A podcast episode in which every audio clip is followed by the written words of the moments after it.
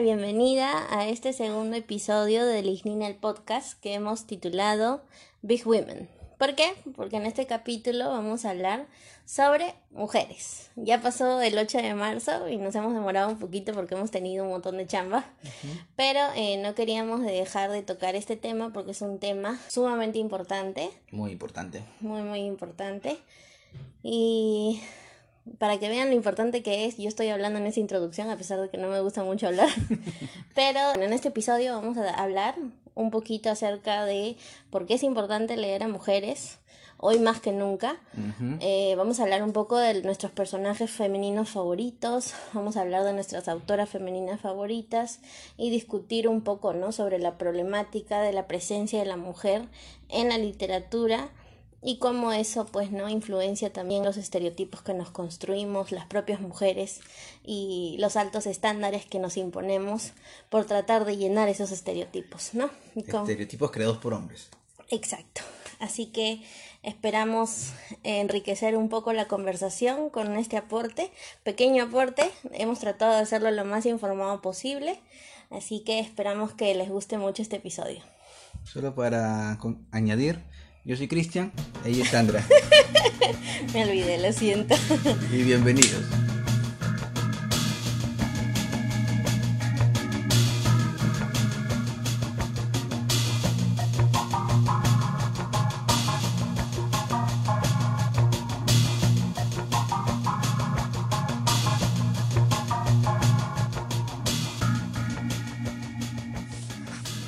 Mencionamos en la introducción, en este primer bloque vamos a hablar sobre nuestras autoras femeninas favoritas, cómo empezamos a leerlas, cómo las conocimos, cómo nos introdujimos en este mundo de la literatura femenina y por qué nos han gustado tanto, ¿no? Por ejemplo, Sandra, ¿tú a qué edad te empezaste a leer tu primera autora favorita?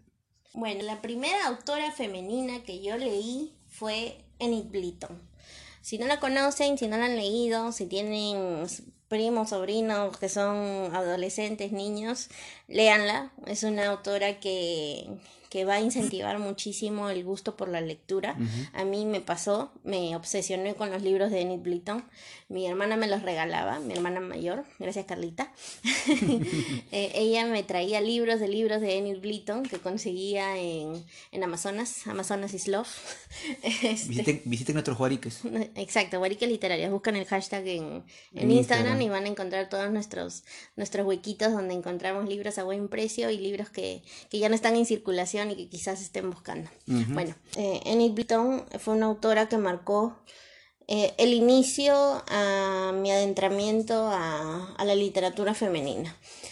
Eh, como todos los libros o casi todos los libros que son clasificados como literatura infantil o literatura para adolescentes, pues no son libros muy complejos, no son personajes muy logrados, son, son un puente hacia incentivar la, la lectura. Entonces te buscan capturar con personajes eh, intrépidos, divertidos, eh, escandalosos, ¿no? Y debo decir que una de las cosas que me gustó mucho de Enid Blyton fue que tanto sus personajes femeninos como masculinos tenían características muy parecidas, porque los niños son así, Claro. las mujeres y los hombrecitos son bien aguerridos, son bien traviesos, son bien atrevidos, son bien bueno, ¿no? Todos hemos sido niños, así Claro. que sabemos cómo somos todos los niños, ¿no? Unos salvajes. y no hay esa diferencia entre que, ah, no, que como eres niña tú tienes que ser modosito, tienes que quedarte en la casa, ayudar a tu mamá. No, son personajes así, ¿no? Eh, por igual. Entonces eso fue una de las cosas que me gustó muchísimo de, de los libros de Enid Blyton. Y eh, ya después, más o menos a los 12 años, em, empecé con otra autora femenina que ella sí, para mí, digamos, la autora, ya sea hombre o mujer, que más ha marcado mi, mi vida literaria, o como lectora, mejor dicho, es Emily Bronte. Emily Bronte con Cumbres Borrascosas. Si ya vieron el capítulo anterior de, de este podcast, van a saber que amo a Emily Bronte. Y es una autora eh, que en su tiempo fue muy transgresora. Muy el libro, el libro por lo que leí no fue del gusto de, de los críticos de la época, que eran hombres, obviamente, y obviamente no les gustaba leer sobre un personaje tan, tan moralmente cuestionable, tan, tan imperfecto. Eh, recordemos que en las novelas victorianas de la época, pues no, los personajes eran casi modelos a seguir. Sí. ¿no? O eran buenos buenos o eran malos malos. Sí. En cambio, Heathcliff y Catherine Earnshaw se debaten entre... Bueno, Heathcliff no, ¿no? es malo. Es malo malo. Aunque bueno, de niño fue bueno, solo que lamentablemente las circunstancias hacen que se vuelva un ser lleno de venganza, un ser lleno de odio, de resentimiento. Entonces, estos personajes fueron para mí completamente distintos, ¿no? No voy a hablar mucho ahorita de personajes porque, como les digo, solo vamos a hablar de autoras, pero quizás Emily Bronte hasta el día de hoy sigue siendo la autora femenina que más me ha sorprendido.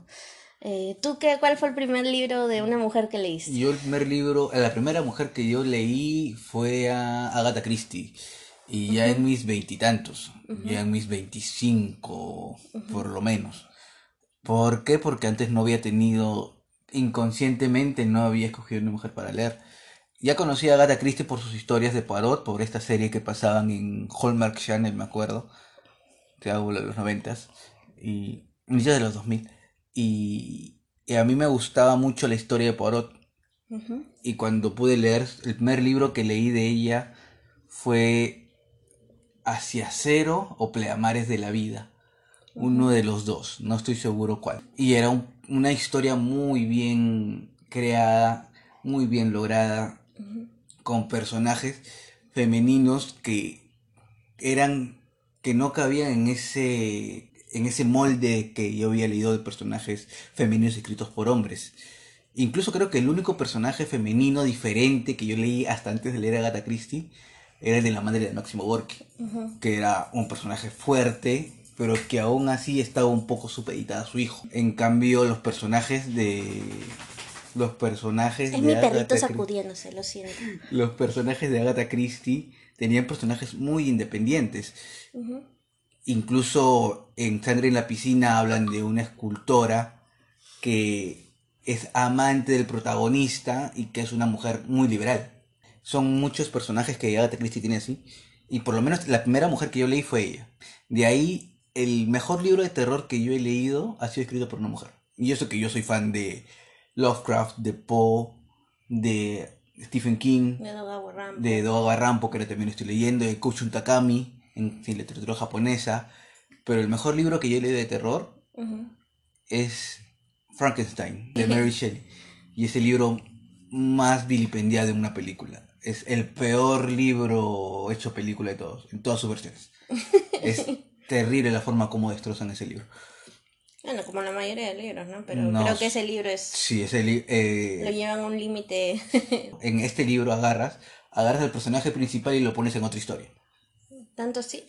Bueno, yo no he leído a Mary Sí. Shelley, es un pendiente que tengo, Sí. pero por lo que me dice Christian es una obra espectacular. Es una obra espectacular, la forma como habla Víctor Frankenstein de cómo crear el personaje, de la inteligencia que tiene el personaje, de la capacidad de discernimiento, de filosofar, que no ves en las películas. En la cari- casi caricaturizado, ¿no? Sí, en la película de Frankenstein tú lo ves como un zombie o como alguien que no se controla, Claro, como un monstruo. como un monstruo, ¿no? Que es como un niño grande. En cambio, en el libro es un personaje muy adulto, muy consciente de quién es y de lo que es. Con muchos matices, ¿no? Que eso es lo que creo que, Sí. que carecen las películas, no es un Sí. solo matiz de... "Ah". Sí, exacto. En, las en, el, en lo- el libro es completamente diferente. Y me parece que otro personaje femenino que he leído, y a mí me ha encantado por la forma como escribe, es Patricia Highsmith, que es autora de Extraños en un tren, de la cual Alfred Hitchcock se, se basó para hacer su película. Que también es una película espectacular, si es que no la han visto, Sí. véanla. Y el libro es muy bueno, muy bueno. Y me gustó mucho la historia, aunque más me gustó eh, Mar de fondo. Mar de Fondo, exacto, que es una historia muy buena, que tiene un personaje femenino, que si bien encaja en ese personaje, en ese estereotipo de mujer sexy, de femme fatal, igual está escrito desde una concepción distinta a la visión del hombre. Porque no es simplemente el típico, la típica, chica sexy que mira a todos y que los quiere tener a todos, sino que tiene un sufrimiento, tiene una contradicción interna que no se ve, por ejemplo, no lo ves en, en el faro. El túnel, discúlpeme, de, de, sábado. De sábado, claro. Tiene otra concepción. soy fan de Hitchcock, me gustan mucho sus películas. Eh, y algo que me sorprendió mucho es que varias de sus películas son adaptaciones de, de libros escritos por mujeres. ¿no? Como mencionó Christian, eh, Extraños en un tren es una adaptación del libro que se llama igual de Highsmith. Eh, Rebeca, también de Daphne du Maurier, y también em, los pájaros, también de Daphne du Maurier, ¿no? Eh, así que yo no, es un dato, ¿no? Por si, por si quieren ver estas adaptaciones, que son muy buenas adaptaciones cinematográficas.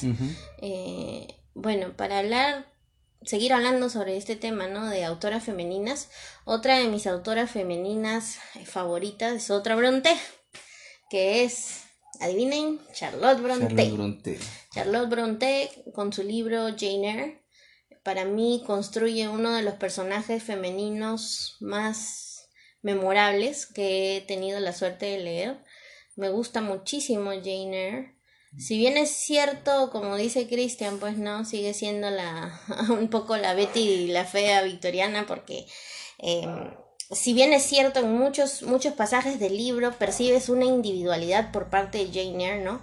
Donde em, se preocupa mucho por su futuro, hay discusiones eh, o diálogos donde ella habla acerca de eso, sobre su valía como individuo. Sí, al final, ¿no? Eh, sucumbe un poco el tema romántico, ¿no? El tema romántico donde... Eh, pero hay algo que me gusta mucho en ese aspecto, ¿no? Porque si no han leído el libro no los voy a spoilear, no se preocupen. ella tiene que tomar una decisión y la toma pensando en ella como individuo, no como en pareja, no como en complemento de, de, la parte masculina. De Rochester. De Rochester en este caso, sino como ella, ¿no? Y cómo eso la trastorna, obviamente, porque no es fácil la decisión que ella toma. Pero al final, ¿no? Obviamente, eh, si bien es cierto, no calza dentro de, de, del estereotipo de esa época, ¿no? De tipo Jane Austen, ¿no? Que el hombre con la mujer se casan y son felices, no cae en cierta forma, a su manera. Obtienen una felicidad agridulce, agridulce pero humana. Claro, eso es cierto. Entonces, para mí, eh, Charlotte Bronte y Emily Bronte son mis top top, ¿no? Femeni de, digamos, de autoras femeninas. A mí me gusta mucho, por ejemplo, de Jane, Jane Eyre, cuando ella tiene la discusión con el personaje que la rescata. Claro. Cuando tienen una discusión entre lo que él quiere o lo que él espera de, ella como mujer. Como mujer. Tendría que, tendría que cumplir esos, eh, lo que la sociedad mandaba y que ella no quería. Exacto. Y también cuando la critica, porque él sospecha acerca de qué es lo que la ha hecho llegar a ese punto y le dice que abandone esos, esos pensamientos que no son no son femeninos, o sea, que no deberían ser parte de su carácter, ¿no? Lo cual es algo bien, eh, bien marcado, ¿no? Es como cuando ahora te dice una mujer no debe decir lisuras. Exacto, carajo. bueno, otro de mis, otra de mis autoras favoritas femeninas es la gran Marguerite Crayencourt o Marguerite Yourcenar, como todos la conocemos. Para mí, Marguerite Yourcenar representa una de las escrituras más bellas que he tenido la suerte de leer. La mujer escribe. Sí, me ha visto llorar con, los libros de, de Marguerite Yourcenar. Eh, yo la leí a ella gracias a un amigo que era un misógino, que se llama Christopher. Era un misógino, si me estás escuchando, Christopher. Eh, Eres un misógino. Eres un misógino. o bueno, no sé si lo sigue siendo, pero era, era bien extraño, ¿no?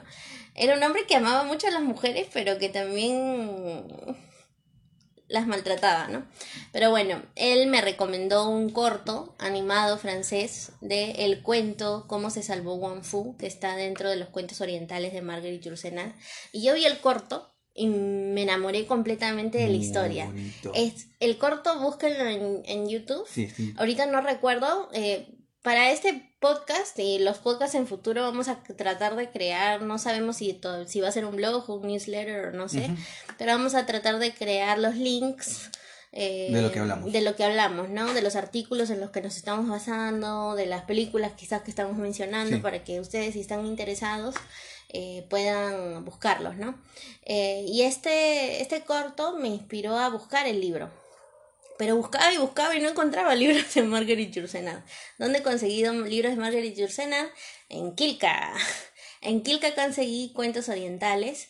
Y oh, en verdad, si el corto me pareció bello, el cuento es espectacular. Es, la, es el cuento, todo el mundo siempre me dice, un libro de cuentos.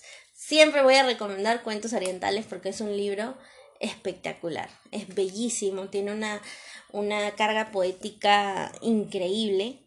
Y ya después comencé a leer otros libros de Marguerite Yourcenar. Ah, hace poco he hecho una reseña de Alexis, que ese libro me ha dejado mal, me ha dejado en una, en una, ¿cómo se le dice? Una resaca literaria que no me puedo sacudir, pero es muy talentosa para escribir. E incluso este libro, este libro que les menciono de Alexis, o el Tratado del Inútil Combate, a pesar de que es una voz masculina, eh, me pareció fantástico la forma en cómo se mete en la psiquis de, de este personaje, ¿no? Y después también he leído Memorias de Adriano, también he leído eh, El Denario del Sueño, he leído Tiro de Gracia y todas me han gustado. Yo sé que si compro algo de Marguerite Yourcenar me va a gustar. Co- cosa que veo en Argentina, incluso cuando nos fuimos con Cristian a Buenos Sí. Aires, logré conseguir este fuegos Ujú, es de. Marguerite Yourcenar que aún lo tengo en, en Rebeca, espera. de du Maurier. Sí, pero est- estoy hablando de la gran Marguerite Yourcenar. Ya, ya después este, hablaré de Daphne du Maurier. No en este caso porque estoy hablando de mis autoras favoritísimas, que es muy difícil, ha sido para mí muy difícil escoger. Pero em, estoy tratando de, de darles así mis, mis tips. Si quieren empezar a leer mujeres, eh, quizás estas, estas, estas autoras les van, les van a gustar muchísimo, ¿no? Eh, otra, una de las escritoras, de las pocas escritoras que a mí me, me gustan, y digo pocas, no porque no me gusten las demás escritoras, sino porque no he tenido la oportunidad de leer muchas más, Ujú. lo cual es un, una culpa que asumo y que prometo me- mejorar en el futuro, es Amelie Nothomb.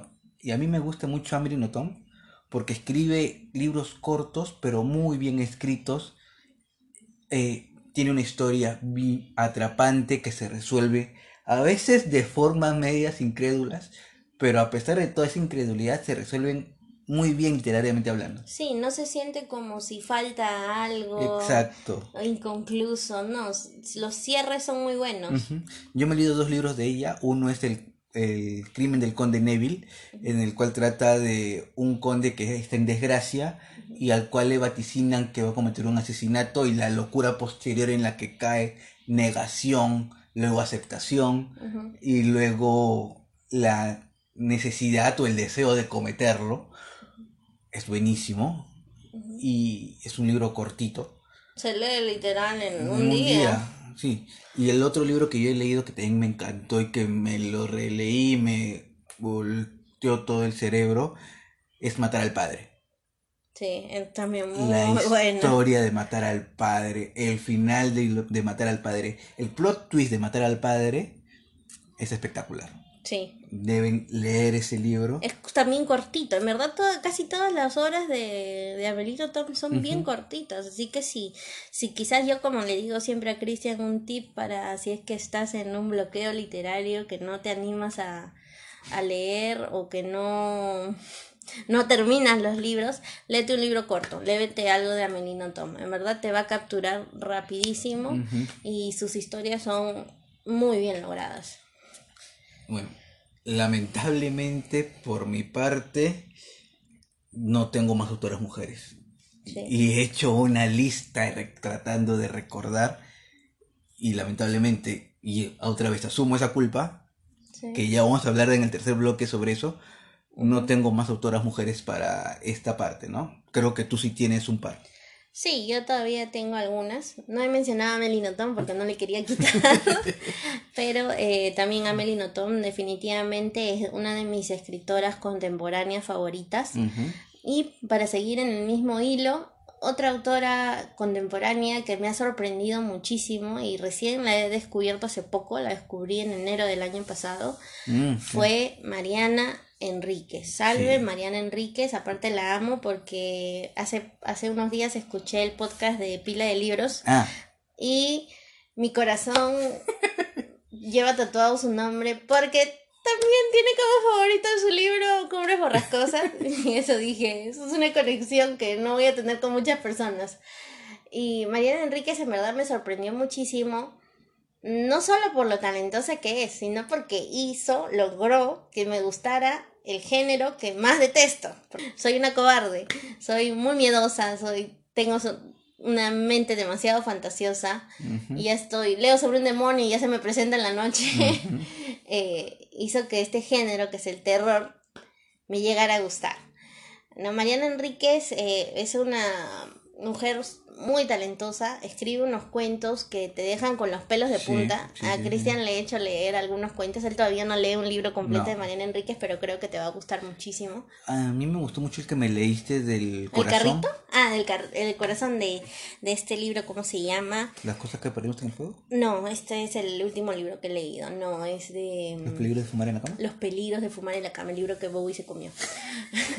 Bowie es mi perrito. Y se convirtió en los peligros de leer en la cama. Exacto, porque casi lo ahorco, pero bueno. En fin, es- los cuentos son espectaculares, logradísimos. Me muero por leer su último libro.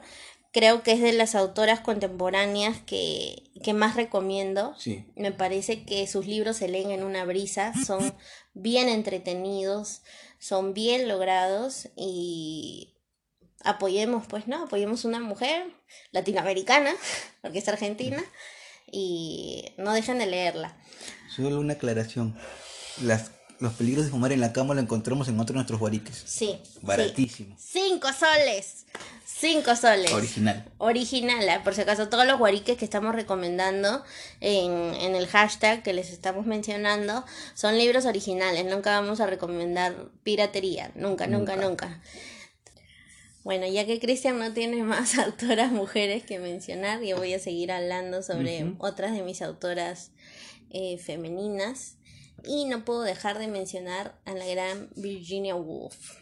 Virginia Woolf la leí por primera vez cuando tenía 16 años. Que tampoco estaba preparada porque no entendí la mitad de lo que estaba leyendo. Pero ¿Cuál leíste? leí Alfaro, me lo regaló mi mamá. Eh, mi mamá, a la que no le gusta que leí, a la que no le gustaba que leyera tanto, ahora sí le gusta. Bueno, también era una vaga, ¿no? Que no quería hacer nada por leer. Eh, pero ella me regaló ese tomo, así que gracias mami por presentarme a Virginia Woolf.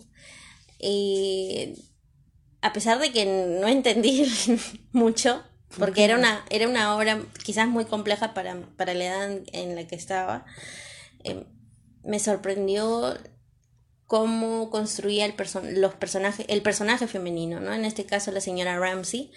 Me, se me hizo muy, muy innovador en mi experiencia lectora. Yo no había leído sobre un personaje así y marcó también un antes y un después, ¿no? Porque después comencé a buscar más literatura de Virginia Woolf y también Virginia Woolf es una de esas autoras que, que sé que a ciegas puedo comprar un libro y sé que me va a gustar, ¿no? En mayor o menor medida, obviamente no todos van a ser mis libros favoritos, pero sí es una autora que, que me gusta mucho cómo, cómo construye eh, los personajes, los contextos, los diálogos son espectaculares y no puedo dejar de mencionar el, el ensayo de una habitación propia Sí. que leí aproximadamente recién hace unos cuatro o cinco años, me parece, justo estaba trabajando en una librería, en una librería de Lima, y eh, si no me puse a chillar, no me puse a llorar ahí mismo en la librería, fue por pura vergüenza que nadie me viera porque me sentí validada en muchas de las cosas que decía, ¿no? Yo soy una mujer, eh, soy arqueóloga, como ya lo he mencionado en los anteriores podcasts, y si, y si en la literatura la mujer está invisibilizada, en las ciencias es Peor. es peor, ¿no? Y sí, he vivido muchos capítulos de mi vida donde me he sentido soslayada o dejada de lado por el simple hecho de ser mujer, ¿no? Entonces muchas de las cosas que menciona Virginia Woolf las sentí que me pegaron muy, muy fuerte. Entonces yo creo que si quieres iniciarte en un libro feminista, eh, Una habitación propia es un libro que tienes que leer sí o sí. ¿no? Para mí ese libro es espectacular y no, no voy a dejar nunca de recomendarlo. Si estás haciendo tesis, léelo, te va a motivar bastante porque a mí me motivó muchísimo. Eh, así que lean a Virginia Woolf. Eh, yo no, eso es también otra culpa que yo tengo que asumir. Christian asume la culpa de no leer muchas mujeres y yo soy, yo asumo la culpa de no leer mujeres eh, afroamericanas. Ah. A la única mujer afroamericana que he leído Ah, Chimamanda. es a Chimamanda, Chimamanda creo, Chimamanda Ngozi. Ngozi Adichie, que he leído eh, este Querida librito de Iguele. Querida Iyehuele, no, no, no sé cómo se pronuncia, pero eh, es un manifiesto bellísimo sobre cómo criar una hija feminista. ¿no? Que su amiga le pide consejos de cómo criar una hija feminista, una niña que esté informada, que sepa sobre sus derechos, que sepa sobre su valor. Y es un, es un libro muy especial, es bien chiquito, pero no por ello menos importante, ¿no? Así que quiero... Sobre ella hay una charla TED. Ah, sí, es espectacular la Muy charla, buena. léanlo. Quiero leer otros libros de ella, tengo... Tengo en pendiente Americana, tengo pendiente La Flor Púrpura, me parece que Ujú. también es de ella. Hay uno que es todo deberíamos ser feministas, me parece. Sí, ese es otro libro que quiero tener, pero sus libros son bien caros. Este libro es súper chiquitito, me costó como... 40 soles no fue. Mm, más, y eso que fue que lo compré en oferta. Sí. Así que, este, pónganlo más barato. Porque sí, sí son bien caros. Y esa es una de las cosas que, que hay que eh, señalar, que la, libre, la, perdón, la literatura feminista y la literatura femenina es casi como una categoría. Como sí, sí. literatura de terror, no, es casi como una categoría y no muchas este, editoriales las reproducen y cuando las reproducen son editoriales que cuestan muy caro. ¿no? Como por ejemplo estos libros de Penelope Fitzgerald, la librería, por ejemplo, que Ah. es de eh, Real- Impedimenta. Es 11. carísimo. Bueno, aquí por lo menos en Perú es carísimo, ¿no? Eh, por ejemplo, yo eh, de libros del asteroide también muchas muchas eh, autoras femeninas también son libros muy caros, ¿no? Y lamentablemente esa ese aspecto hace que no leamos tantas mujeres porque Sí. o nos, no nos da la economía o simplemente también no conocemos esas editoriales que son menos conocidas, ¿no? Es que cierto. otras. Ahora que ya asumí mi culpa de no leer un poco más de mujeres afrodescendientes, ahora tengo que asumir una segunda culpa. No he tenido oportunidad de leer muchas poetas mujeres. Eh, sí he leído algunas, pero eh, las tres que voy a mencionar aquí fueron las que más me han sorprendido, las que su poesía me ha, me ha marcado muchísimo. No voy a mencionar a Marguerite Yourcenar, que también ha escrito poesía, pero este, digamos, no es su su Es más de prosa. Exacto, es más de prosa y su prosa es la que más me ha, me ha marcado, me ha sorprendido. Las tres que voy a mencionar son sin indistintamente el orden, no estoy poniéndolos de acuerdo a cuál me gusta más, cuál me gusta menos. Es Emily Dickinson, Sylvia Plath y Rupi Kaur. Em, las dos primeras tienen poesías bien cargadas.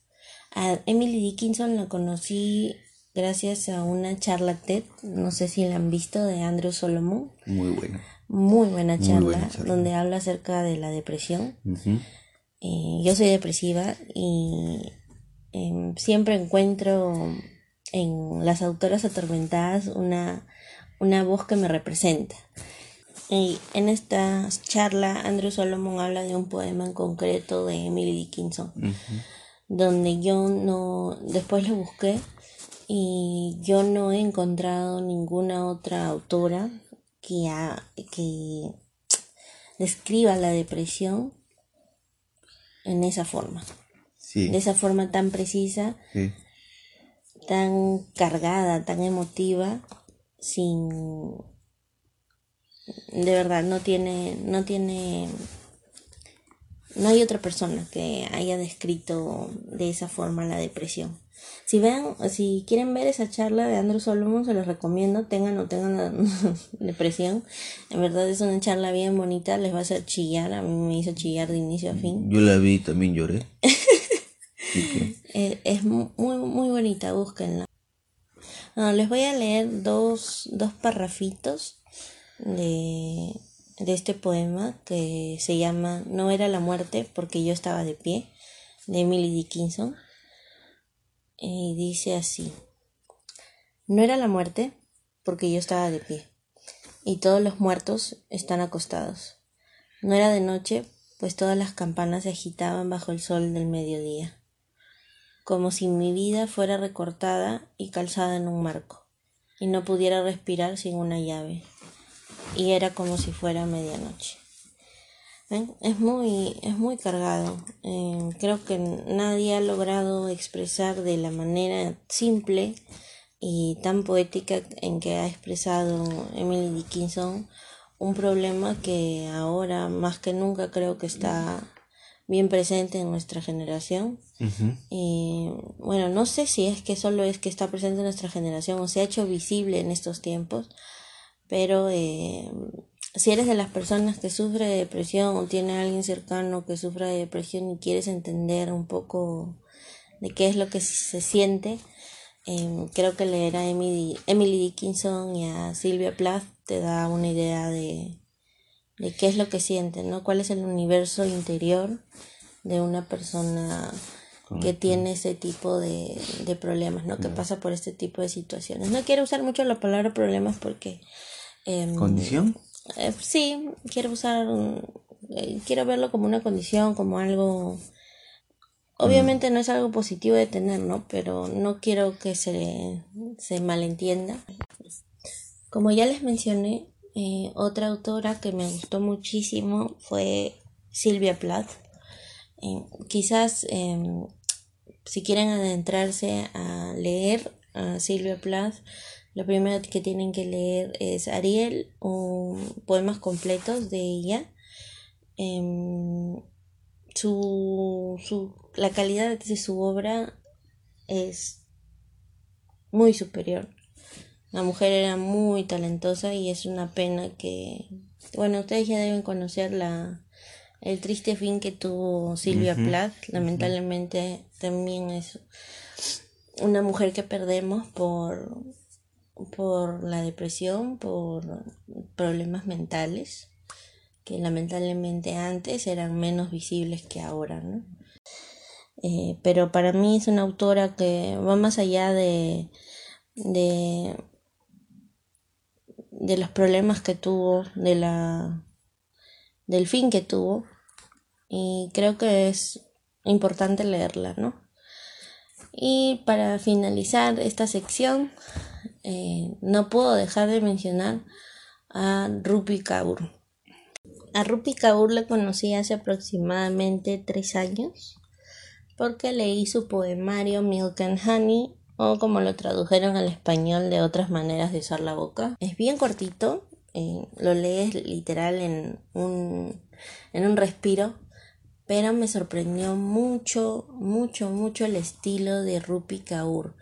Muy conciso, con palabras muy simples, pero con una carga poética bellísima. Creo que em, esto yo recuerdo haberlo leído en formato eh, electrónico y digital, mejor dicho, y creo que le tomé captura a la mitad del libro. Hay un, tiene muchos poemas acerca de, de la mujer, del rol de la mujer, de, de cómo se ve ella a sí misma, le, alejada de un amor romántico em, que no tenga en cuenta su propia individualidad. Entonces, me gustó, me sorprendió muchísimo Rupi Kaur. Eh, hay un poema acerca de su papá mm. que para mí es lacrimógeno, no lo voy a leer porque me voy a poner a llorar aquí. Pero eh, como les dijimos, creo que vamos a crear un newsletter o algo. Por cada capítulo vamos a tener una serie de, de links ¿no? que van a complementar lo que estamos diciendo, si quieren leerlo. Eh, así que ahí voy a poner este poema porque si me pongo aquí a, leerlo, porque ya lo intenté, con Cristian lo buscamos. Y, lloramos. Y lloramos. Así que no. Así que no. Eh, y bueno, con esto finalizo esta, este bloque que se ha extendido bastante porque hay autoras eh, que me moría por mencionar, pero estoy tratando de mencionar autoras que me han impresionado mucho, mucho, mucho, mucho, que han, que han marcado, que digamos son las primeras que se me vinieron a la mente. No, obviamente hay otras autoras que, que me he quedado sin mencionar, como por ejemplo Vivian Gornick, Rebecca Solnit, Roxane Gay. Son muchas, muchas autoras que me hubiera gustado mencionar. J.K. Rowling. J.K. Rowling también, la gran Harry, gran Harry Potter. San Harry Potter, San decía, Harry Potter, le decía Benito Taibo. ¿no? Eh, hay otras autoras que, porque por tiempo, pues no, eh, no, no he podido mencionar, pero eh, en, en, el, en el Instagram siempre estoy mencionando autoras mujeres, siempre estoy tratando de, de darles visibilidad, así que si quieren saber más de las autoras que leemos, eh, en el Instagram vamos a seguir obviamente actualizando reseñas. Bueno, pero si quieren que, si quieren que hagamos otra, otra podcast de solo mujeres, ustedes díganme y yo solita me jaraneo acá, porque tengo un montón de autoras que, que no he mencionado, pero les he mencionado quizás si ustedes quieren introducirse a, al mundo de la lectura femenina, porque seamos honestos, si uno quiere leer mujeres, tiene que hacer un esfuerzo bien, bien grande, porque incluso las reseñas que encuentras en, en internet son, son de la mayoría de hombres. Mm. Buscas top de mejores libros de terror y encuentras 20 hombres por una mujer. Sobre todo Frankenstein. Sobre todo Frankenstein, ¿no? Entonces eh, es difícil encontrar estos, estas selecciones de, de autoras mujeres sin sesgo, sin sesgo por parte de un, de un crítico literario hombre, ¿no? Entonces por eso queríamos hacer esto. Y creo que hemos mencionado un, un buen un buen abanico de, de autoras de todo tipo Obviamente, como les hemos dicho, asumimos las culpas de no leer más poetas, más autoras afrodescendientes, más latinoamericanas. Disculpen, ese fue mi perrito moviéndose. Eh, así que déjennos también en, quizás en los comentarios de Instagram recomendaciones, ¿no? De qué autoras latinoamericanas nos recomiendan, qué poetas han leído que les han gustado, qué mujeres afrodescendientes. Yo me muero por leer a Toni Morrison y leer más sobre Chimamanda. Así que tengo eso pendiente, ¿no? Así que con esto damos por terminado este blog.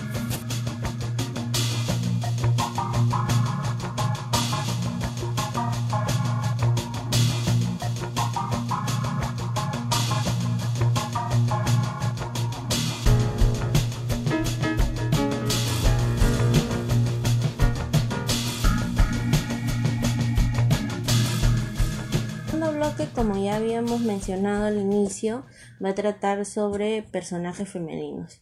Eh, con Christian estuvimos discutiendo un poco y no y yo busqué en JSTOR em, un, artículo que, me gustó muchísimo. Eh, también se los vamos a dejar en, algún lado, todavía no sabemos muy bien dónde, pero em, el artículo es de Cynthia Griffin Wolf que se llama A Mirror of Men, Stereotypes of Women in Literature, que es un espejo de los hombres, estereotipos de la mujer en la literatura. Y nos gustó bastante este artículo porque eh, precisamente toca este tema, ¿no? De los estereotipos femeninos a través de los ojos de escritores masculinos, ¿no? Y ella menciona de que la literatura es un reflejo de la actitud de la sociedad eh, respecto a un tema, ¿no? Eso todos lo sabemos, ¿no? La literatura refleja, es un, es un espejo de la realidad, el contexto en el que se escribe. ¿no? En este caso, nosotros vamos a referirnos al tema de la mujer, ¿no? Y Cynthia Griffin toca este tema, la mujer. Em, algo que, me pareció eh, útil o pertinente de mencionar es eh, en una habitación propia, Virginia Woolf habla acerca, acerca de esta de este sesgo ¿no? que han habido eh, respecto a los personajes femeninos escritos por, por hombres, ¿no? Eh, por ejemplo, habla de una, parte una parte habla acerca de que las ocupaciones masculinas son vistas como algo importante, algo trascendente, mientras que las ocupaciones femeninas o los pasatiempos o hobbies, como le dicen, son algo trivial, algo que no tiene importancia, algo que no que carece de universalidad, universalidad siendo entendida como algo que a los hombres les interese. Lo cual es bien... Casi siempre el rol de la mujer en la literatura, escrita por hombres sobre todo, es hecha para complementar al personaje, masculino, sí, totalmente. Eh, en, una parte de, de, este artículo que les menciono, que habla de que la única relación que la mujer en la literatura entabla y que es significativa es con, con un hombre. Sí. Eh, es decir, su relación con este hombre como madre, como hija, como esposa, como amante, como objeto, más no como individuo. O sea, la mujer no importa en la literatura como individuo. Cuando se abordan sus problemas, se abordan casi estigmatizados o, desvirtuados o, en función al hombre. En función al hombre, ¿no? Y eh, justo ayer estaba viendo Mujercitas que voy a decir algo polémico, pero me quedo con la versión de 1994. Me gustó mucho la visión de Greta Gerwig, pero em, prefiero la de... Y Mujercitas también es un libro bien feminista, así que leanlo. Eh, pero hay un hay una frase que, que le dice el, el ¿cómo se llama? el editor o quien le publica el libro a, a Joe le dice que si el personaje femenino, eh, o sea, va a ser una protagonista femenino, que hay un personaje femenino, que al final termine casada o muerta. Sí. Que es lo, que es lo único que importa. Y, y eso me pareció bien, triste, ¿no? O sea, un personaje vale en cuanto o está casada o sea relacionada con un hombre o, o se muere porque no quiere terminar sola. Es que también es un libro escrito en el siglo XIX. Sí, claro. en el cual la mujer no podía realizarse, la realización de la mujer estaba vista en función del hombre, ¿no? No estaba vista en una función de que la mujer no podía realizarse o no podía ser feliz sola. Claro, o sea, era algo imposible, ¿no? O sea, su, su rol en la sociedad, lamentablemente en esa época, pues, ¿no? Como dice, dice Cynthia Griffin, eh, en la literatura es un espejo, ¿no? Y en esa época su rol en la sociedad era ser madre, esposa, hija, y no trascendía más allá. Ella habla de varios estereotipos literarios, ¿no? Eh, uno que con Cristian estuvimos discutiendo fue de la mujer virtuosa versus la mujer sensual. Sí. ¿No? Eh, la mujer virtuosa quizás lo vemos en... A ver, piensa en un ejemplo de mujer virtuosa en literatura. Diana de Dormir al Sol. Diana de Dormir al Sol. Yo sí pienso en otro y que tampoco he mencionado es de Lo que el viento se llevó. La esposa de Ashley, no me acuerdo cómo se llama, la que es la enferma, la que es la perfecta, mientras que Scarlett es la mujer sensual, es la mujer atrevida, que se atreve a todo, ¿no? Que ella quiere algo y, lo, obtiene, y lo consigue, ¿no? Y casi es casi la mujer sensual es satanizada, ¿no? Sí. Eh, pero es que a mí me, me, fastidia mucho eso porque la mujer no solo encaja en un, en un solo en un solo parámetro, o sea, ¿por qué no puede ser una mujer virtuosa y también una mujer sensual? O sea, eh, reducir a la mujer a un solo matiz es perderse mucho de la riqueza que tiene por ofrecer un personaje bien construido femenino, ¿no? Mira, yo me acuerdo, me acabo de acordar hace un, no, no hace mucho, que cuando yo leí eh, Dormir al Sol, hablaban de Diana, una mujer dedicada a su casa, una mujer buena, y le ponían en su contraparte a Adriana María. Adriana María es la hermana de Diana y es exactamente igual que Diana, pero morena. Y Adriana María también estaba enamorada de Lucho y no le importaba a su hermana. Y le coqueteaba a Lucho cuando eh, Diana estaba en el psiquiátrico y hacía lo que sea para conquistarlo. Sí, eso también, de eso también habla, justo que ahora hablas de, del fenotipo, eh, de eso también habla Cynthia Griffin, ¿no? Que siempre la mujer virtuosa es vista como una mujer blanca, de cabello rubio, ojos azules, mientras que la mujer sensual es vista como una mujer de cabello moreno, de rasgos bien, bien sensuales, bien exuberantes, ¿no? También eso, o sea, en ese aspecto también se nos, se nos estereotipa, ¿no? Qué, horrible. Bueno, eh, pero quizás el key del asunto sea por qué conviene leer personajes femeninos fuera de estos estereotipos más representativos. Sí. Para ti, ¿por qué crees que es importante leer personajes femeninos? Los personajes femeninos que yo más recuerdo han sido escritos por hombres. Uno de ellos es María Iribarren, que es la protagonista del túnel. Y es un personaje muy sensual, muy tóxico en una relación, pero también es un personaje que lo toma muy superficialmente. Sí. No, no profundizan en sus demonios internos, en por qué es así. Es como si dijeran, yo soy mala, soy sexy, soy mala, y quiero tener a los dos hombres locos. Y quiero que el, protagonista, que ahorita no me acuerdo su nombre, Juan Pablo Castel. Juan Pablo Castel, se vuelva loco por mí y porque yo soy así. No profundizan más en ese personaje. Si es algo ocurrió que la hizo ser así, ¿o qué? Pero más allá de eso, creo que el libro es también una crítica, ¿no? Porque eh, Juan Pablo Castel está loco. Sí. Y casi, casi siento que se justifica lo que le pasa. No voy a spoilear aquí, así que no se preocupen. Nunca vamos a spoilear, a menos que consideremos que sea completamente necesario. Eh, pero no, siento que casi se justifica lo que sucede al final por el carácter de, de ella. De ella. ¿no? O sea, lo que hace él está justificado porque ella es así. Exacto. y eso sí es bien para mí es, es, un, es duro de leer, es Duro, es muy duro. Eh, para mí, ¿por qué es importante leer personajes femeninos más representativos? Y hay una frase que me gusta muchísimo en este artículo que les menciono y que siento que, em, que merece leerla, ¿no? Y aquí les voy a leer. Dice, la ironía final es, por supuesto, que la naturaleza a menudo imita el arte. Cuando una sociedad sanciona o elogia las imágenes estereotipadas de feminidad, las mujeres que viven en esa sociedad forman su propia autoimagen en consecuencia. Un estereotipo puede convertirse por una especie de perversidad, una imagen de la realidad que incluso las mujeres buscan perpetuar.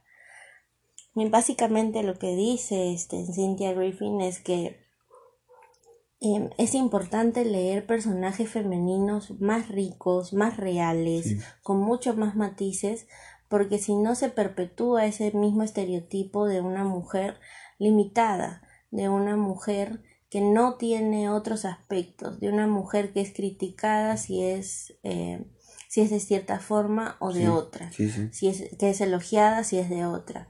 Entonces perpetuar esos tipos de estereotipos es nocivo para las mujeres porque al menos yo sí encuentro de que muchas veces me cuestiono eh, rasgos de mi carácter y digo de dónde vienen esos esos cuestionamientos del estereotipo. del estereotipo. Entonces yo creo que es importante desde niños eh, leer, eh, leer autoras femeninas y aquí también quizás es importante subrayar que los mejores personajes femeninos van a ser escritos siempre por mujeres. Sí, sí, sí. Por mujeres, porque las mujeres le van a... ¿Quién mejor que una mujer, no? Para, para hablar acerca de, de personajes femeninos. No voy a hablar mucho de este aspecto porque ya en el tercer bloque vamos a hablar acerca ya de la problemática. Hondo. Eh, a fondo. Pero eh, yo creo que sí es, es, es importante leer personajes femeninos escritos por mujeres, ¿no? Donde no se les sataniza por ser de una forma, donde no se les elogia de ser por otra. Simplemente somos mujeres, mujeres en, en todo aspecto, ¿no? Mujeres Con, sus, con sus propias problemáticas, con sus propios miedos, alegrías, tristezas que lamentablemente no, no hemos sido visibilizadas por escritores hombres porque no se escriben desde su perspectiva. Pero incluso, o sea, aquí eh, introduzco una crítica, cuando mujeres han escrito acerca de personajes hombres, mm, no los encuentro tan, tan satanizados ni tan limitados como sí sucede con las mujeres escritas a través de los ojos de un hombre. Eso es cierto, eso es cierto. un personaje un personaje femenino que a mí me gusta mucho, a pesar de que tiene pocas historias, en la que aparece son pocas historias, es Tupence, de Agatha Christie. La, esposa, la esposa de Tommy. La esposa de Tommy, exacto, de Tommy. ¿Beresford? Beresford. Beresford. O Beresford. No, que, pero bueno, ya. Que es un personaje bien aventurero. Sí. Pero aún así aventurero, no, es, eh, no está encasillado en un solo, como que es, eres aventurera y ya no eres todo lo demás, sino que le dan ciertos matices que lo hacen un, personaje muy bien construido. Sí, eso es cierto. A mí me gustaron mucho los personajes femeninos de Cinco Cerditos de Agatha Christie. si la han leído, es, es, para mí es una de las mejores obras de Agatha Christie. Siempre la recomiendo porque es un libro que me gusta muchísimo. Eh, y ahí está la mujer virtuosa y la mujer sensual en todo su, su esplendor. Pero eh, quizás también ahí hay un poquito de estereotipo, ¿no? Porque la mujer virtuosa, em, aunque la mujer virtuosa también es imperfecta, ¿no? Porque tiene un pasado violento, donde lastima a su hermana. Y la mujer sensual eh, al final también te hace como que analizar un poco su situación, ¿no? Cómo se convierte en esta mujer. Que, ¿Por qué? se convierte en esta mujer, ¿no? Eh, así que me parece que es una de las obras más logradas de, de Agatha Christie en, este aspecto. Para mí, mis personajes femeninos favoritos de todos los tiempos, como ya les mencioné, es Jane Eyre. Jane Eyre para mí es una mujer que, que rompe el molde eh, que sí tiene, obviamente la obra termina como terminan casi todas las obras victorianas de la época, que es la mujer casada con un hombre, pero es un fin bien agridulce en el caso de Jane Eyre. Sí, pero el tema con Jane Eyre es que ella decide regresar. Claro.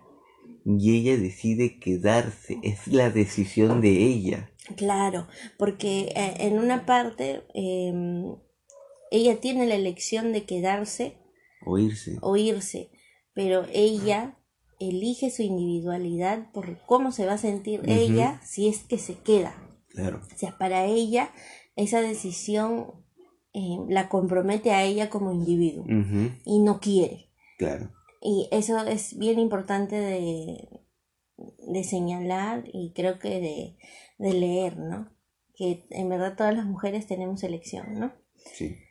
Eso es lo importante. Mientras que quizás en, en otras obras la mujer no tiene elección, no tiene poder de decisión, no, pues. tiene absolutamente nada, ¿no? Entonces, si quieren leer un personaje así bien construido y bien bello, es el Jane Por ejemplo, eh, Catherine me parece que si bien ella dice que puede decidir quedarse con Heathcliff, no tiene ese poder de decisión.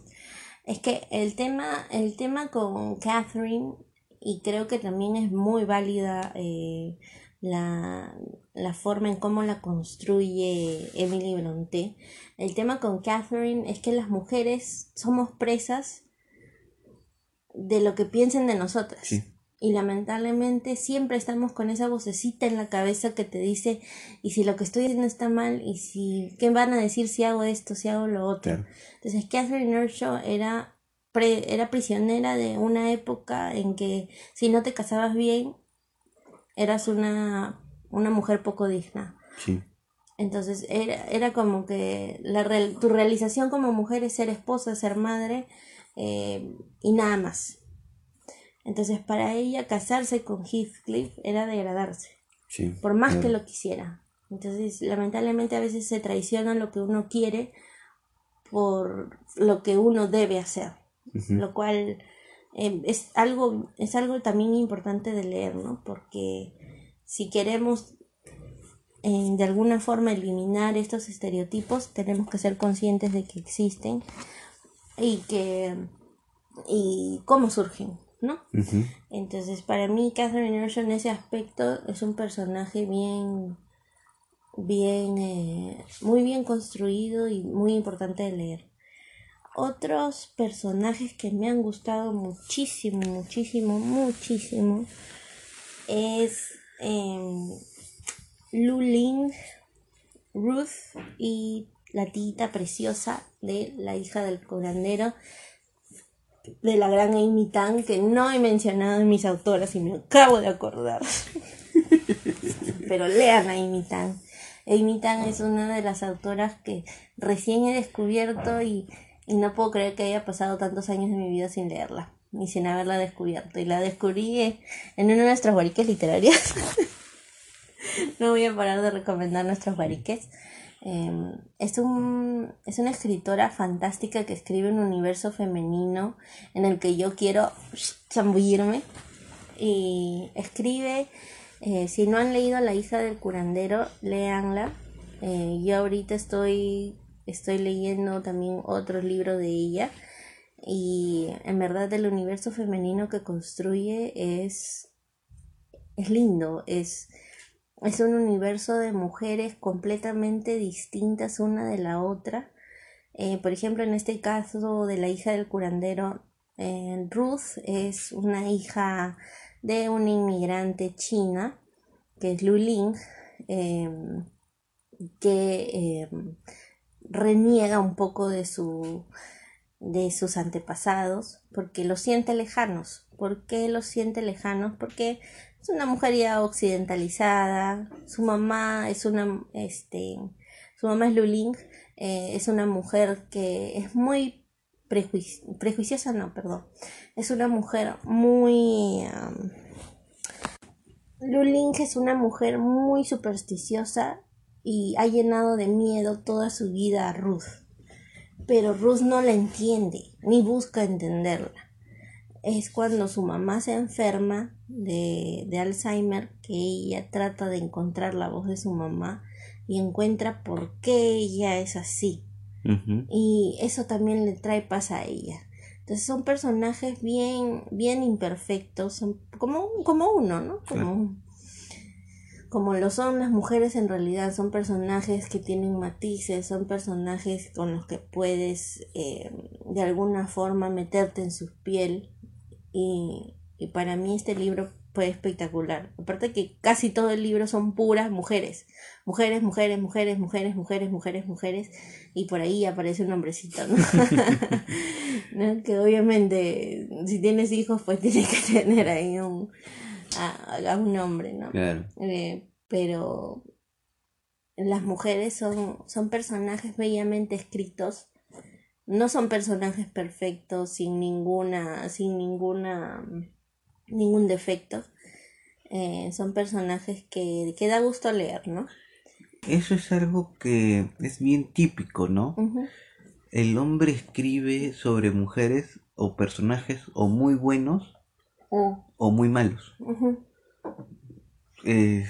Por ejemplo regresando al tema de, de Dormir al Sol, que tengo una dicotomía ahí con dos hermanas.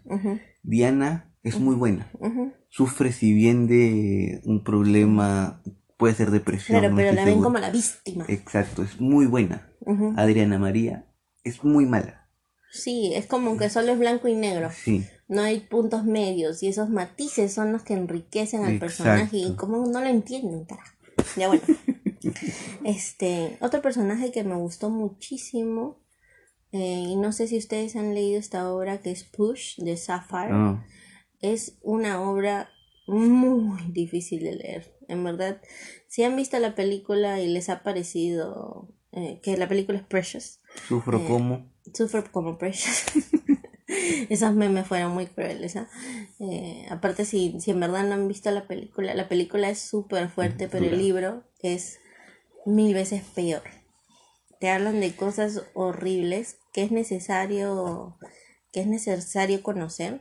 Justo hace poco estábamos viendo con Cristian eh, los juicios de Gabriel Fernández, oh. donde hablan acerca pues no de la negligencia que tuvo los servicios sociales.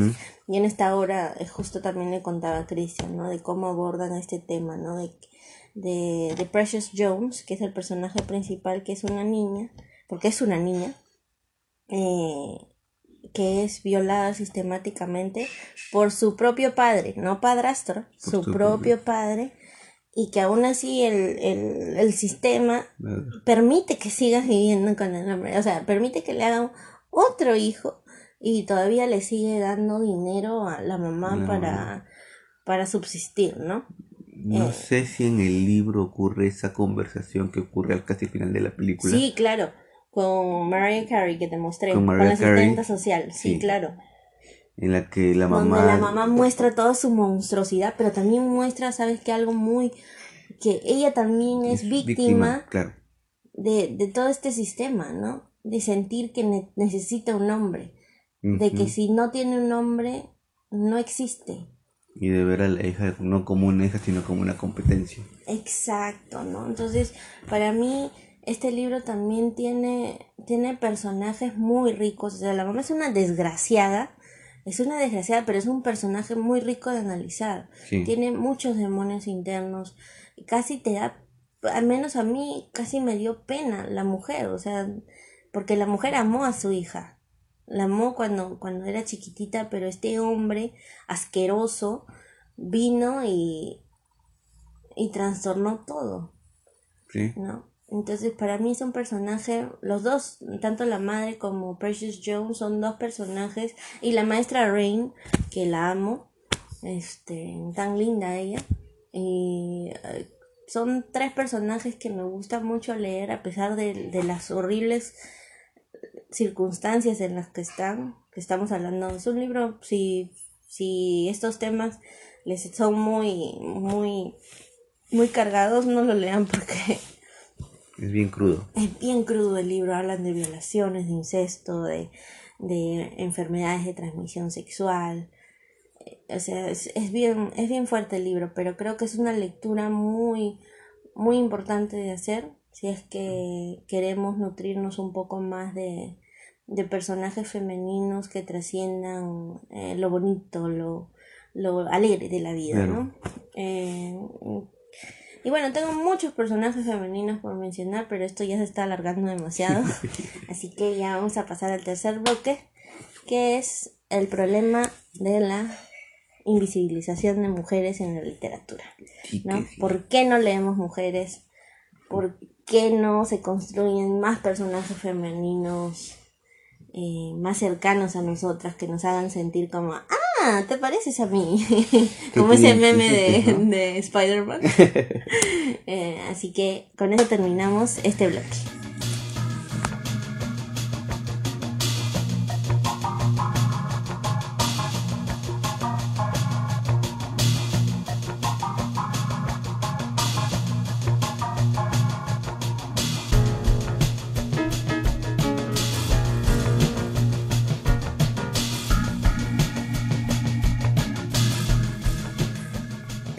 Regresamos con el tercer y último bloque de este programa en el cual vamos a hablar sobre la problemática de la lectura de mujeres, ¿no? De, las mujeres en la literatura. Porque es importante leer mujeres, sobre todo. Y yo quería empezar con algo que para mí es muy importante. En el colegio no se leen mujeres. No. Desde que yo me acuerdo, o por lo menos en cuando yo estuve en el colegio, hace ya por lo menos 20 años que yo salí. Está Estoy vieja ya. Eh, la única mujer que a nosotros nos mandaron a leer y que yo no leí porque estaba en otro grupo era Clorinda Mato de Turner con Aves sin Nido. Sí. Ahí también me la mandaron a leer. Bien aburrido. Mm, Yo no lo leí porque yo estaba en otro grupo. A mí me mandaron, a mí me mandaron a leer siete ensayos sobre la realidad del Perú. Ah, de María Tegui. que tampoco lo leí. Este, Te buscaste un resumen. sí. Este, y lo que ocurre es que sí nos mencionan a otras mujeres. Eso, es- eso es lo que da cólera, porque a mí por lo menos sí me mencionaron a Jane Austen, a las Bronte, pero no me las hacían leer. No, no. En literatura, en literatura universal, en latinoamericana universal, a mí me, a mí me mencionaban, por ejemplo, Gabriela Mistral, Ajá, que Isabel Nobel. Allende también. Isabel Allende nunca, nunca había mencionado. ¿no? Pero sí, Gabriela Mistral, sí me mencionaban a Virginia Woolf, Claro. a varias autoras reconocidas, Ujú. pero... Que no son tan nos- importantes para leerlas. Exacto, no nos hacían leer. Ahí me hicieron leer a Gorky, Ujú, con la madre, Claro. me hicieron leer, eh, no sé, Stendhal con lo rojo y lo negro, Ajá. me hicieron leer otros A García. Márquez. Exacto, a García Márquez me hicieron leer, sí. Bueno, me hicieron leer a Molière y a otros autores. Nos mencionaban autoras mujeres, pero no nos hacían leer autoras mujeres. Yo todavía me acuerdo que en literatura peruana a mí me mencionaron o me hicieron exponer sobre eh, Teresa González de Fanny, Claro. la del, la del colegio. Estamos hablando de literatura peruana, por si no, por si no se ubican, eh, son, son Escritora. litera- escritoras peruanas Exacto. Que, pucha, si nosotros consideramos que están invisibilizadas aquí, me imagino que Ajá. fuera es muchísimo peor, Muchísimo ¿no? peor.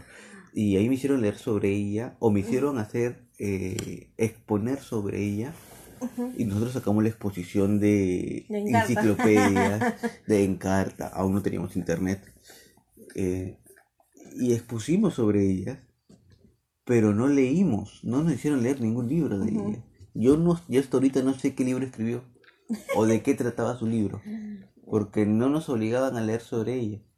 Claro, ¿y por qué, por qué estamos diciendo que no nos obligaban? Porque lamentablemente mucho del, del viaje literario o lector de las personas empieza en el colegio. Porque a veces quizás no tenemos ejemplos a seguir en casa. A mí, gracias a Dios, tuve la suerte de que mis hermanas leían bastante y me decían leer. eh, y me hacían leer muchísimas mujeres. Y así que en el colegio, pero sí, obviamente para mí era muy, muy eh, marcado de que no me hacían leer mujeres. Sí. Yo decía, pero si estamos en este periodo, ¿por qué no leemos a tal autora, a tal autora, a tal autora? Porque ya las había leído y, y quería conversar de eso con mis amigas y no podía. Tenía que conversar acerca de los libros que me hacían leer en la en, en la En el colegio. en el plan lector del colegio, ¿no? Y creo que ahora es peor, porque al menos yo tengo una sobrina que está en el colegio y que a veces le tenemos que meter hasta por las orejas, léete esto, léete esto, léete lo otro, porque al menos mi sobrina me dice, tía, no, no leo clásicos, no me mandan a leer clásicos ya, eh, me mandan a leer cosas que no, no entiendo. Y yo entiendo la lógica detrás de hacer leer cosas a los a los jóvenes que incentiven la lectura, pero no podemos dejar de leer clásicos. Por algo se le llaman clásicos, sí. ¿no? Entonces yo también por ahí le he metido, léete esta chica, esta mujer, ¿no? Es importante. Por ejemplo, ahorita está leyendo Jane Eyre y no sé si ya lo terminó, pero estábamos así las dos conversando. Y es lindo, es lindo generar ese vínculo con alguien que de poder conversar, de emocionarte de lo mismo, de encontrar personajes femeninos que, Sí. que en los que te sientas representada, en lo que sientas que, ay, qué baboso esta mujer. Pero em, creo que en ese aspecto, como dice Cristian, hay una gran carencia en los colegios del, eh, de leer mujeres, de leer estas, esta visión femenina respecto a temas eh, universales, ¿no? Porque nos pasan a todos, nos pasan a hombres y mujeres, tristezas, alegrías, depresiones, fracasos, éxitos, nos pasa a hombres y nos pasa a mujeres también. Bueno, después del colegio viene para algunos la universidad o el instituto, lo que sea, y quizás ahí ya encontramos un universo un poco más, más diverso, más eh, incluyente, o ya que uno tiene poder de decisión de qué es lo que lee o lo que quiere leer, ¿no? Entonces ahí ya quizás la mayoría ya ahí se introduce a lo que es la literatura femenina, ¿no? La literatura que tiene como autor a una mujer. ¿No? Eh, Cristian, tú por ejemplo, ¿qué, ¿qué libros leíste ya después? En la universidad, bueno, yo empecé a leer después de la universidad mujeres, ¿no? Sin esos, dejando de lado las que a mí me mandaban a leer como separatas, como libros, que eso ya es otra cosa. Pero yo empecé a leer mujeres a los 25, 26 con Agatha Christie. O sea, después de la universidad. Después de la universidad. y no es que yo no quisiera leer mujeres, era un tema muy es que miren, inconsciente. era muy inconsciente. Y aparte, mira, si uno va a una librería, lo que va a encontrar es 90% hombres y 10% mujeres. Sí, y no solo eso, sino que, por lo menos en algunas de las que yo he ido, hay un lugarcito donde se le llama literatura, femenina. Ajá, sí, claro. Es como... Pero que está como escondidito. Es casi una categoría, ¿no? Una categoría rarita. Es una categoría, exactamente. No, no sé si es un proceso, no sé si es en favor de visibilizarlas o cuál es el motivo de que lo ponen como es que, como que van también en detrimento, ¿no? Porque es como que las las, las limitan, ¿no? Al igual que nos limitan en la vida real, también nos limitan ahí, porque esos, esa literatura, o sea, no es literatura femenina, es escrito por una mujer, pero entra en otras categorías, entra en ficción, narrativa, ensayo, lo que sea, pero nos meten en esta categoría casi peyorativa, ¿no? De literatura femenina.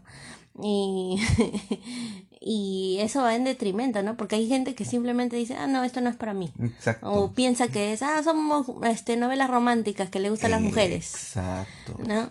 ¿Por qué? Porque ese es lo que se le ha metido a la cabeza a los hombres, a la, a la, no los hombres, solamente a la sociedad en general, ¿no? Las mujeres deben escribir, o las mujeres lo que mejor escriben es literatura romántica. Y ahí están. Que estamos hechas para el romance. Exacto que por cierto no tiene nada de malo leerlo. o sea, mi hermana es una mujer muy, muy culta. este, y las personas creerían que, oh, ella solo lee esto. Mi hermana tenía pila de libros de románticos. y es una romántica empedernida. Pero no está mal, porque tienen que comprendernos en todos nuestros matices. O sea, no porque leamos ensayo, esto vamos a dejar de leer otras cosas. Pero, y ahí va el tema, ¿no? La literatura romántica está calificada como un subgénero. Ah, eso es cierto. Mm, y es, no sé, yo supongo que es lo consciente, ¿no? La literatura romántica donde más abundan mujeres es una de las literaturas más vilipendiadas, más minimizadas. Totalmente, totalmente. Exacto. Y otro punto que también creo que es importante es que si bien existe esta, estantería en las librerías de literatura femenina, hay libros de mujeres que no entran en ese lugar. Por ejemplo, Harry Potter no vas a encontrar en literatura femenina. Lo vas a encontrar en literatura este, fantástica o juvenil. Frankenstein no lo, vas, a encontrar, lo vas a encontrar en terror. Eh, las Bronte lo vas a encontrar en el género clásico, igual que Virginia Woolf. Eh, la literatura femenina está dedicada a mujeres que son como que si tuvieran que pagar una cuota las librerías. En cambio, las mujeres que son muy buenas, que escriben muy bien, como bien comentabas en el primer bloque, tienes que ser muy buena claro. para poder estar, comer en la misma mesa que los hombres. Tienes que ser muy buena en terror para poder estar con Stephen King, con Lovecraft, con todos los demás. Tienes que ser muy buena, no sé, en poesía para poder estar con todos los poetas. Sí, eso es cierto. Hay, definitivamente hay una invisibilización de mujeres. Es casi como que la etiqueta más importante de un libro eh, escrito por mujeres es que fue escrito por una mujer. No, que, no que habla sobre estos temas, no Es que eh, fue escrito por una mujer, entonces como, como es escrito por una mujer, la categorizamos por eso. Es la única, es la única etiqueta que merece. ¿No? Y eso está mal. Exacto. Por- Una mujer puede escribir de cualquier tema. sí, por. Terror, eh, ficción, ciencia ficción, drama, romance. Y si vas a poner todo junto en un solo estante, Sí. no vas a... Yo que a mí me gusta terror, voy a la literatura femenina. Lo primero que saco es un libro de romance. No voy a ver todo el demás estante. Sí, porque vas a pensar que no hay. Exacto. Entonces, sí es bien importante, ¿no? Visibilizarlos en todos los medios que, poda- que podamos, ¿no? Las librerías yo creo que ahí tienen que hacer un, un, un mea culpa y, y pues, ¿no? Tratar de, de visibilizarlo, ¿no? Eh, pero esa visibilización, como esto de poner todo en literatura femenina, tampoco está bien. No. no. Tampoco está bien. Bueno, creo que un, un, eh, el tema de la visibilización es un tema importante de por qué no se leen mujeres. Creo que también es acerca de las temáticas que abordan las mujeres. Muchos hombres consideran de que las temáticas que abordan las mujeres no son temáticas que, que les importen a ellos. Seamos sinceros. Hay temas que ellos creen que no les incumben, Sí, lo cual es falso. Sí. Todos los hombres tienen a una mujer en su vida, ya sea su mamá, su hermana, su novia, su amiga, lo que sea. Así que si, si quieres saber más sobre el universo femenino, la mejor forma de enterarte de ese universo femenino Leyendo. es leyendo a una mujer, Sí. leyendo su perspectiva, leyendo sus miedos, leyendo sus éxitos, leyendo sus, sus, sus- lo que a ella la frustra. Eso es, es importante. Es importante que los hombres lean, no solo los hombres, ¿no? Los hombres y mujeres leamos desde, desde pequeños a, a saber interpretarnos los unos a los otros. Sobre todo porque existen muchos estudios que señalan que las mujeres son las personas que leen más. Sí. Que las mujeres leen más que los hombres. Entonces, si vas a una mujer, va a leer un libro escrito por un hombre en el cual hay una mujer completamente estereotipada, en el cual señala que la mujer tenía que estar calladita, mansita al dominio del hombre, estás leyendo algo que estás perpetuando un estereotipo. Exacto, y como ya dijimos, los estereotipos son bien, son muy nocivos. Sí, sí. ¿Por qué? Porque nos, nos, es esa voces, yo creo que el estereotipo es esa voz, vocecita interior que te dice, no, no, yo no debo hacer así, porque si no me van a mirar así, me van a decir esto, me van a decir lo otro. Y, y eso es, es nocivo porque a nosotras nos limita, nos frustra, no, nos vuelve personas que estamos en constante, en constante sufrimiento por ser quienes somos.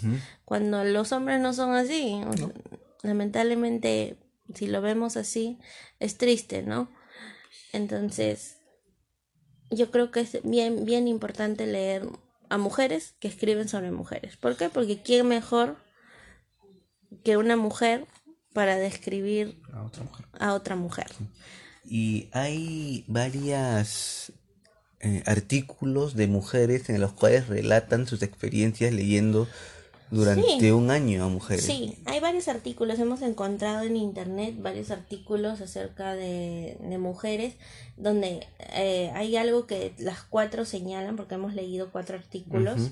las cuatro señalan es que para leer mujeres tienes que querer leer mujeres, tienes que ir en la búsqueda de hoy día voy a encontrar un libro de una mujer. Exacto. Porque las librerías están en contra de nosotras. Porque, eh, digamos, las bibliotecas también. Porque no encuentras mucha variedad de No. mujeres. Encuentras las mujeres, digamos, las de peso, ¿no? Y, si quie- y como ya mencioné en otro bloque, si quieres encontrar nuevas voces femeninas, en, mu- en muchos casos se encuentran en editoriales, en editoriales pequeñas Sí. en editoriales que obviamente eh, el tiraje que crean es muy poco, a Sí. veces no encuentras el libro o que em, son editoriales eh, que las traen de España, de Argentina, ¿no? Como Nórdica, Impedimenta, eh, libros del De asteroide, asteroide. que son, Carísimos. son caros, O sea, nosotros, por ejemplo, yo compro literatura de mujer, por ejemplo, mi, mi lugar favorito para comprar literatura femenina es quizás este mm, en la feria del libro es en Heraldos Negros, porque tienen, tienen un bloque muy, muy, muy rico de, de, literatura femenina, pero son libros caros, por eso yo siempre aprovecho los últimos días que hacen 3x2 o hacen 50% de descuento y me compro todos los libros de mujeres, que pero son libros caros, o sea, un libro cuesta 90 soles, 100 soles, que quizás en otra librería me costaría dos o tres libros de, de una editorial, digamos, que venda los, a un precio un poco más accesible. Y eso en muchos casos va a detener a personas que quizás sí están interesadas en, en el libro de no leerlo porque no pueden. Sí, por ejemplo, eh, la autora de Chernobyl, Svetlana Alexievich. Es carísima. Es carísima. Me parece que es premio Nobel. Y es carísima. Cuesta 70, 80, hasta 90 soles. Penelope Fitzgerald, que yo me quise comprar en la librería.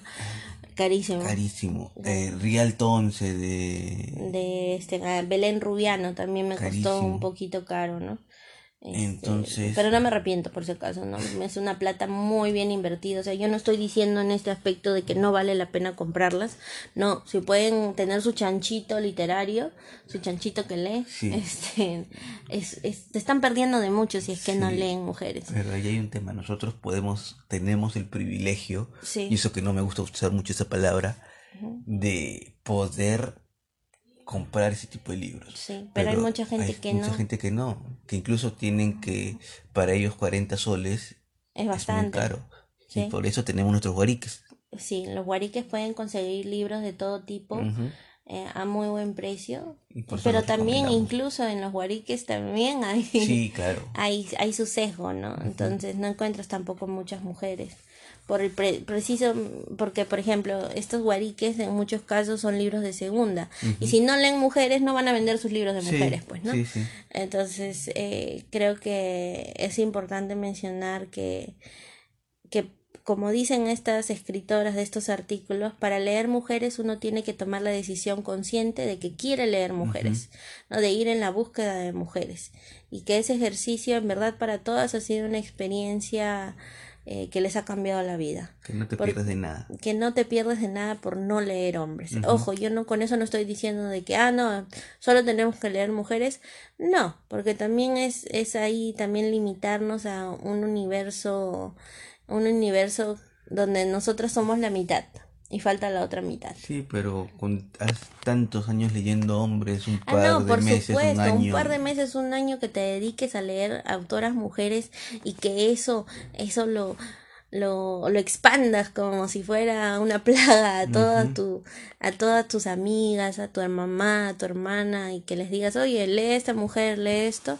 En, en verdad, a pesar de que parece que no es mucho, es bastante, ¿no? Porque estás introduciendo quizás a, a, otra mujer a un mundo muy colorido, muy multifacético, con un montón de matices y que quizás no eh, porque ha sucedido en muchos casos en que las mujeres al menos yo cuando leía personajes femeninos escritos por hombres me sentía completamente ajeno o sea yo decía yo no soy así o sea soy media machona creo.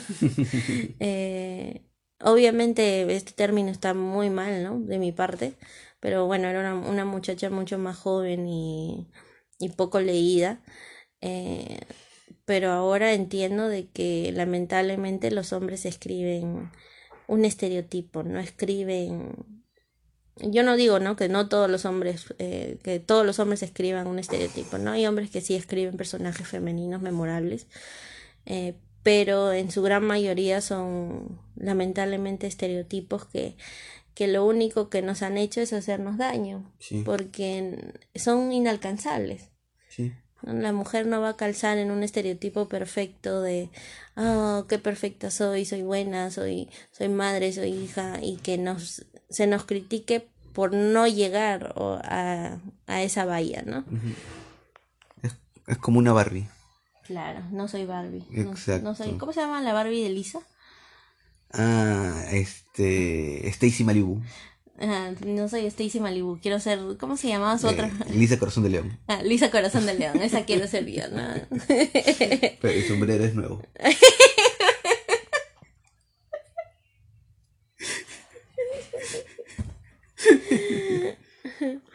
Eh, como les digo, por ejemplo, voy a leerles un pasaje de lo que dice una de estas autoras, perdón, de una de estas escritoras de los artículos que dice, no he sentido que estuviera renunciando a nada eh, de leer a escritores por unos meses.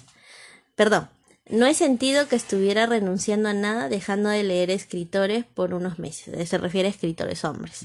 Y he recorrido las historias de estas mujeres con una visión más cómoda, protegida y a gusto entre sus páginas. Un poco como llegar a casa y quitarse el sujetador.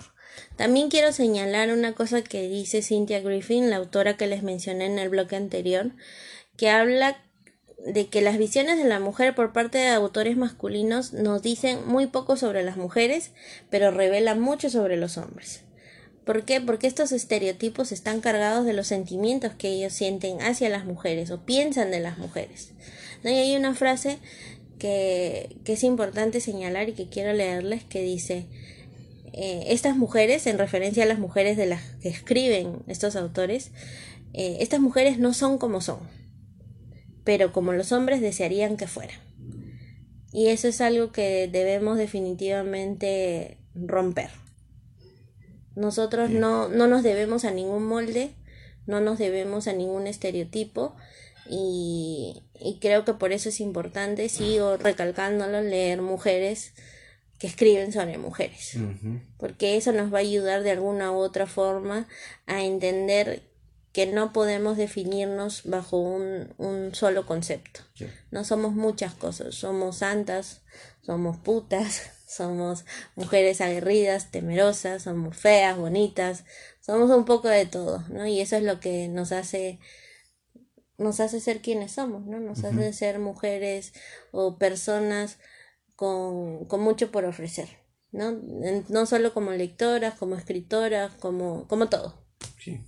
¿No? Así que no sé si quieras decir algo ya para terminar este bloque. Sí, solamente decir, es importante que, es importante que todos leamos mujeres, pero es importante que también las mujeres, que sobre todo las mujeres lean sobre mujeres, porque si no se encuentran en una, en un personaje, se van a encontrar en otro. En algún momento van a decir, yo soy como ella no solo eso, también puedes, encontrarte en una actitud de una... Exacto. y reírte, o ponerte triste, o ponerte en sus zapatos, ¿no? Y eso es algo que muy difícilmente van a poder encontrar en, en un libro escrito por un hombre. Sí. Porque a menos que sea un genio y conozca bien la psiquis de la mujer, un hombre no va a poder escribir completamente sobre una mujer. Yo creo que Freud nos cagó. Pero bueno, eh, yo creo que, em, como dicen estas autoras de estos artículos, para leer mujeres hay que querer leer mujeres. Así que lo único que les puedo decir es que busquen, lean, recomienden, eh, préstense libros de la biblioteca, presten así no les a mí que no me gusta prestar, yo presto libros de mujeres a otras mujeres porque cuidan más los libros, porque los hombres son bien cochinitos, déjenme decirlo. Eh, y regalen, regalen libros sobre mujeres, tengan esa, esa costumbre de, de darle libros porque es la mejor herramienta que le puedes dar a una persona para ser quien es. ¿No? Así que con eso creo que terminamos este bloque. Esperamos que les haya gustado este podcast que nos ha demorado un montón en hacerlo porque en uno que nuestros perros hacían bulla y dos que es, es un tema en el que queríamos estar bien informados. Obviamente eh, quizás eh, haya críticas respecto a este capítulo porque no hemos abordado algún tema. Es un tema que que hace saltar las pasiones. Y es muy amplio. Es muy amplio. Y si quieren que hagamos otros capítulos, yo encantada. Creo que Cristian también. Eh, y bueno, este es nuestra, nuestro aporte o lo que hemos querido mencionar sobre nuestra, desde nuestra experiencia, ¿no? Porque siempre las cosas que se digan en este podcast es desde nuestra experiencia y, y por ello no es menos válida, ¿no? Exacto. Así que muchas gracias por escucharnos en este segundo programa y prometemos leer más mujeres. Y ustedes también. Chao. Chao.